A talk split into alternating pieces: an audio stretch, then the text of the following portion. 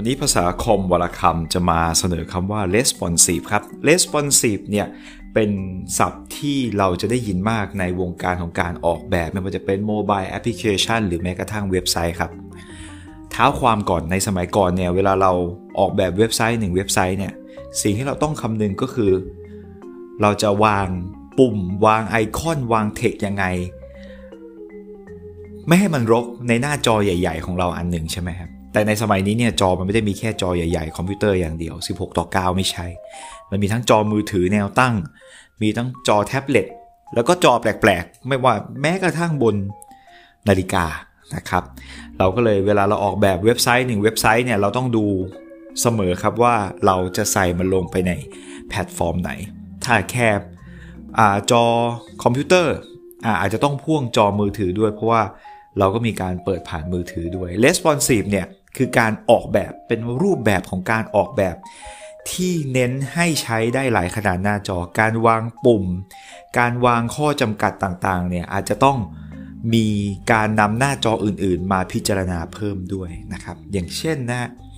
อย่างเช่นเวลาเราออกแบบ table โอ้ table นี่เห็นชัดมากเลยครับtable เนี่ยเป็นตารางใช่ไหมตารางปกติถ้าจอใหญ่ก็ไม่มีปัญหาหรอกเหมือนที่เราเปิด Excel แต่พอเป็นจอเล็กๆเนี่ยคอลัมน์เนี่ยอาจจะหดเหลือแค่ 2 คอลัมน์ ทีนี้ไอ้คอลัมน์ที่เหลือเนี่ยก็จะไม่สามารถที่จะแสดงผลได้ละ เราก็ต้องมาหาวิธีใหม่ ก็เลยจะต้องวาง element ใหม่ table ในสมัยนี้อาจจะเห็นมันน้อยลง จะกลายเป็น card ใช่ไหมฮะ จะกลายเป็น collapsible เขาเรียกว่า collapsible content นะคือคอนเทนต์ที่มันหดได้ยืดได้หดได้นะครับแทนที่จะเป็นเทเบิลแบบเดิมๆ แม้กระทั่งการแสดงผล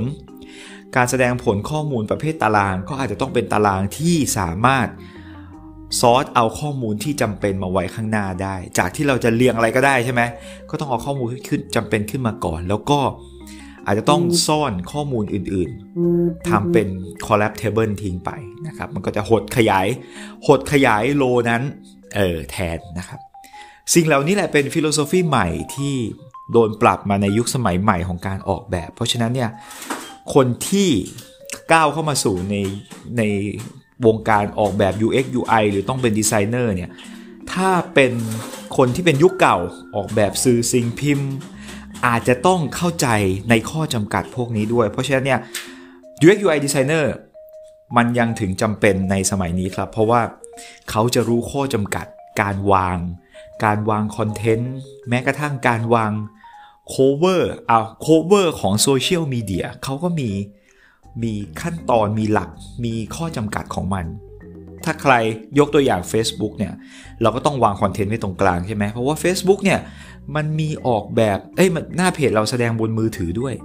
แสดงบนจอใหญ่ ๆ ด้วยจอใหญ่ๆก็จะเห็นคอนเทนต์ด้านข้างใช่ไหมจอเล็กๆ ก็เดี๋ยวคอนเทนต์ด้านข้างจะโดนครอบอาจจะเหลือน้อยหน่อย อะไรพวกนี้เหล่านี้เนี่ยคือรวมอยู่ในการออกแบบ UX UI ด้วย ซึ่ง จำเป็นจะต้องมีประสบการณ์หรือมีความรู้ในระดับหนึ่ง ไม่ใช่ว่าใครที่ออกแบบเฮ้ยโปสเตอร์สวยแล้วจำลงมาได้เลยนะครับ ก็ฝากไว้สำหรับคำว่า responsive responsive คือการออกแบบให้ใช้ได้หลายขนาดหน้าจอ สวัสดีครับ